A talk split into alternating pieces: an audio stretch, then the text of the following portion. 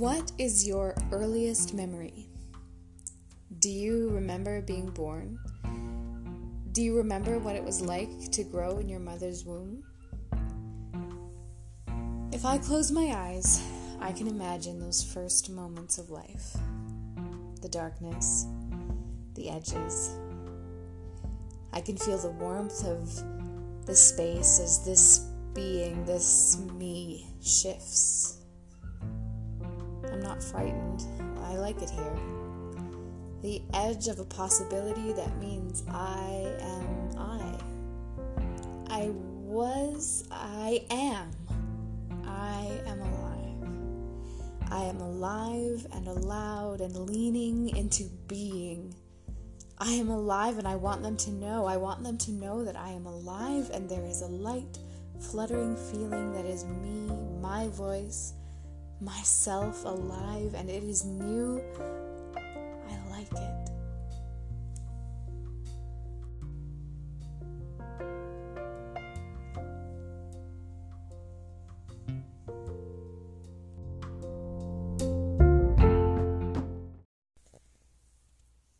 This is life as if it mattered. Few years ago, I was studying at the Graduate Institute for Transformative Learning. While there, I conducted a study on memory and consciousness. I was really interested in what impact our birth experiences have on us. I learned about the way our bodies process and store memory, how our entire system works together to communicate, create, and store memories.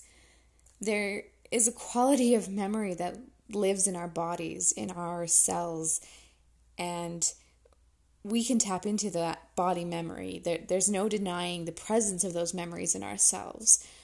Our bodies hold the memories of all our experiences, even if we're not able to recall specific images of what it was like to be in the womb, we still carry the feelings of those experiences. There's a memory that's held in our bodies. Close your eyes right now, unless you're driving. Close your eyes and call in a memory of the last time it rained. Recall the sound of the raindrops pat, pat, pat, patting onto the ground, the window, the roof. Take a deep breath and remember what the fresh rain smelled like. The smell of wet grass and damp earth.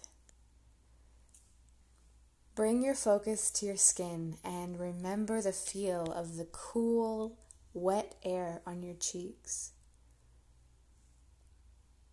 It all comes back to you. The scents, the feelings, the textures, what you were doing when it rained, the color of clouds and light in the room you were sitting in. Your memories are with you all the time. Candace Pert, a neuroscientist and pharmacologist, engaged in research that showed us that receptors in our bodies create and hold our memories. Our bodies actually have a biochemical base for emotional memory, and memory is stored not only in the brain, but in a network that extends into the body along pathways to your internal organs and to the surface of your skin. These molecules of emotion, as Pert called them, are incorporated into our genetic patterns. Our feelings, our emotions help us decide what to remember and what to forget, what we need to remember to keep us safe, what can be forgotten because it's not useful. And the systems in our body are joined together in a multi directional network of communication that has the capacity to learn and store memory. Pert's research showed that intelligent information travels from system to system in the body via these peptides and receptors, these molecules of emotion. So we have neuropeptides and receptors that are the biochemicals of emotion and act as messengers carrying information to the major systems in the body. You can think of it like um, cellular signals that translate information into physical reality, moving back and forth between the physical world and the mind, creating, developing, and influencing all our patterns of behavior. Our brain changes in response to experience. Think of the first time you burned your finger on a hot stove. You jerk your hand away, and the signals of pain from your finger tell your brain to make changes to its pattern so you don't do that again. Don't touch the hot stove again, that hurts. When you have an experience, even if it's an emotional experience, there's no physical pain involved, your body releases peptides that head to their target receptors. Once the receptors receive the message, they transmit it deep into the cell's interior, where the message received actually changes the state of the cell. An experience impacts your internal biological state, which influences the long term construction of your brain. Biochemical reactions to your experiences occur in every system of your body. So think of your body systems linked by a secondary chemically based nervous system that is connected to your central nervous system but not necessarily controlled exclusively by your central nervous system. Think of the crying infant in a constant state of distress or anxiety who isn't being held close to a caregiver what biological impacts does that tiny body experience? What of the infant who experiences a secure bond, plenty of skin to skin contact and heart coherence with its mother? In each of these two very different states, the infant's body is producing different chemicals that form brain structures, that change cell structures. It's producing body memory and chemical processes that influence patterns of development and behavior through the infant's entire life. If you turn to look at the work of Cozolino on the neuroscience of human relationships, we can identify two types of memory implicit memory and explicit memory. Implicit memory are early memories that provide an emotional background and shape to our experiences. Implicit memory subsystems are emotional, sensory, procedural. Our implicit memories are shaping our self image, our emotional experiences, our patterns, our relationships. Implicit memories shape our associations between intimacy and love, anxiety and shame. These are built early in implicit memory and, and dictate how we regulate emotions through our entire lives. Whereas explicit memory is narrative. It, explicit memory contains subsystems that are semantic, episodic, narrative, autobiographical, these systems of remembering are important for emotional regulation and the formation of identity, but explicit memory tends to bring to mind faces, uh, social rules, language, cultural stories. Our explicit memories organize our memories sequentially through time. People who have difficulty recalling specific childhood memories find that this usually comes from a lack of explicit memory, often because of high levels of anxiety experienced in early childhood. But even this absence of a memory is also a form of memory. It simply suggests that the body used defense systems to protect itself for one reason or another. So, Cozolino proposed that our earliest experiences have a disproportionate impact on the development of body systems our earliest experiences are not only belief forming in that they tell us what to believe about the world and how it works, but as we build memory of our experience, we are actually setting patterns for our genetics that impact our physical well being as well as our mental well being.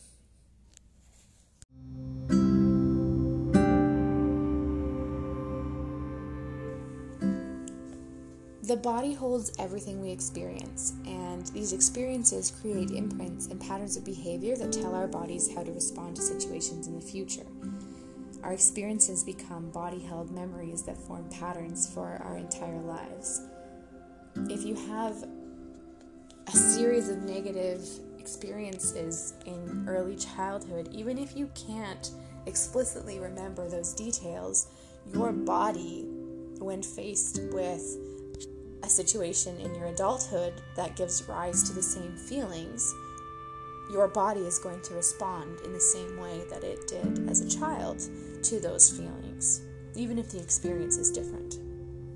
You see, we're carrying our entire histories in our tissues, in the cells of our body.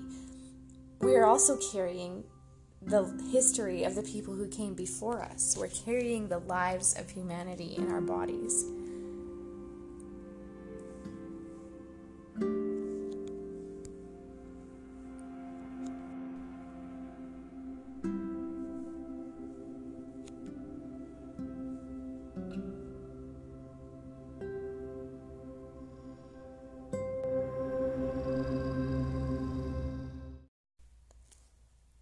Epigenetics is the study of molecular processes in which the environment impacts and modifies genes.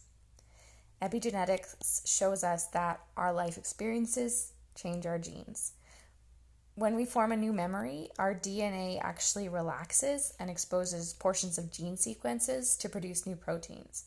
So, when we have a new experience, our genes shift and change, our cells shift and change. And your experiences now are creating body memory and genetic expression that your great great grandchildren will experience in their bodies. Not only are you creating memories that form patterns of development for yourself, you're creating a genetic blueprint that's going to contain memories from your ancestors and pass on information to your children and grandchildren. The information encoded in our cells, in our entire bodies, contains genetic memory. Now, we can alter our patterns. We can come to know ourselves completely and free our bodies from residual imprints that are holding us back but the healing that needs to be done to work through built defenses is quite difficult because of the amount of energy our bodies put into keeping us safe, blocking those parts of ourselves off. It's possible, but it would be easier to give children, to give infants and children a better start. It's really a matter of taking responsibility for what we are carrying and looking at what leads us away from love and what leads us to love, to that domain of love, so that we can support children in growing and developing in love so that their children continue to move closer to living in the domain of love. We really have a responsibility to identify those patterns because it's going to impact our children's future and their children's future. When we are living in the domain of love, our degree of heart coherence increases. If our memories organize around coherence, we grow, we develop, we communicate better, which means that our children grow and develop and communicate better, and so on. we have to acknowledge that we are loving beings and we have to adjust our manner of living so that we can conserve a way of being that is more loving. This means taking a close look at the systems and structures that we live in and identifying which ones move us away from the domain of love and which ones move us closer. What systems do we perpetuate that continue to create body held memories that are harmful? And what can we do about it? So, my question to you is what structures are you aware of that pull us away from the domain of love? I would love to hear your thoughts. Please feel free to send me an email or join the Patreon community to share your questions. These are important questions, and if we change nothing about the world we live in, nothing will change.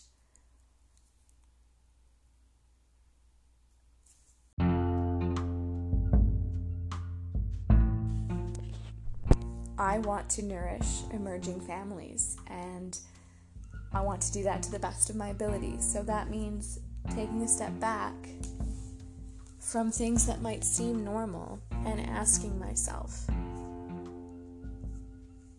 what leads us towards the domain of love and what doesn't. This is life as if it mattered. I hope you'll join me next time. We're going to be exploring the mother infant bond a little deeper. As always, if you want to support the podcast and access additional resources, become a supporter on Patreon. If you want to learn more about my study on memory and consciousness, I will be posting one of my research papers for subscriber access on my Patreon feed along with links to some experts in the field of pre and perinatal psychology if that's something that sparked your interest. I'll catch you next time.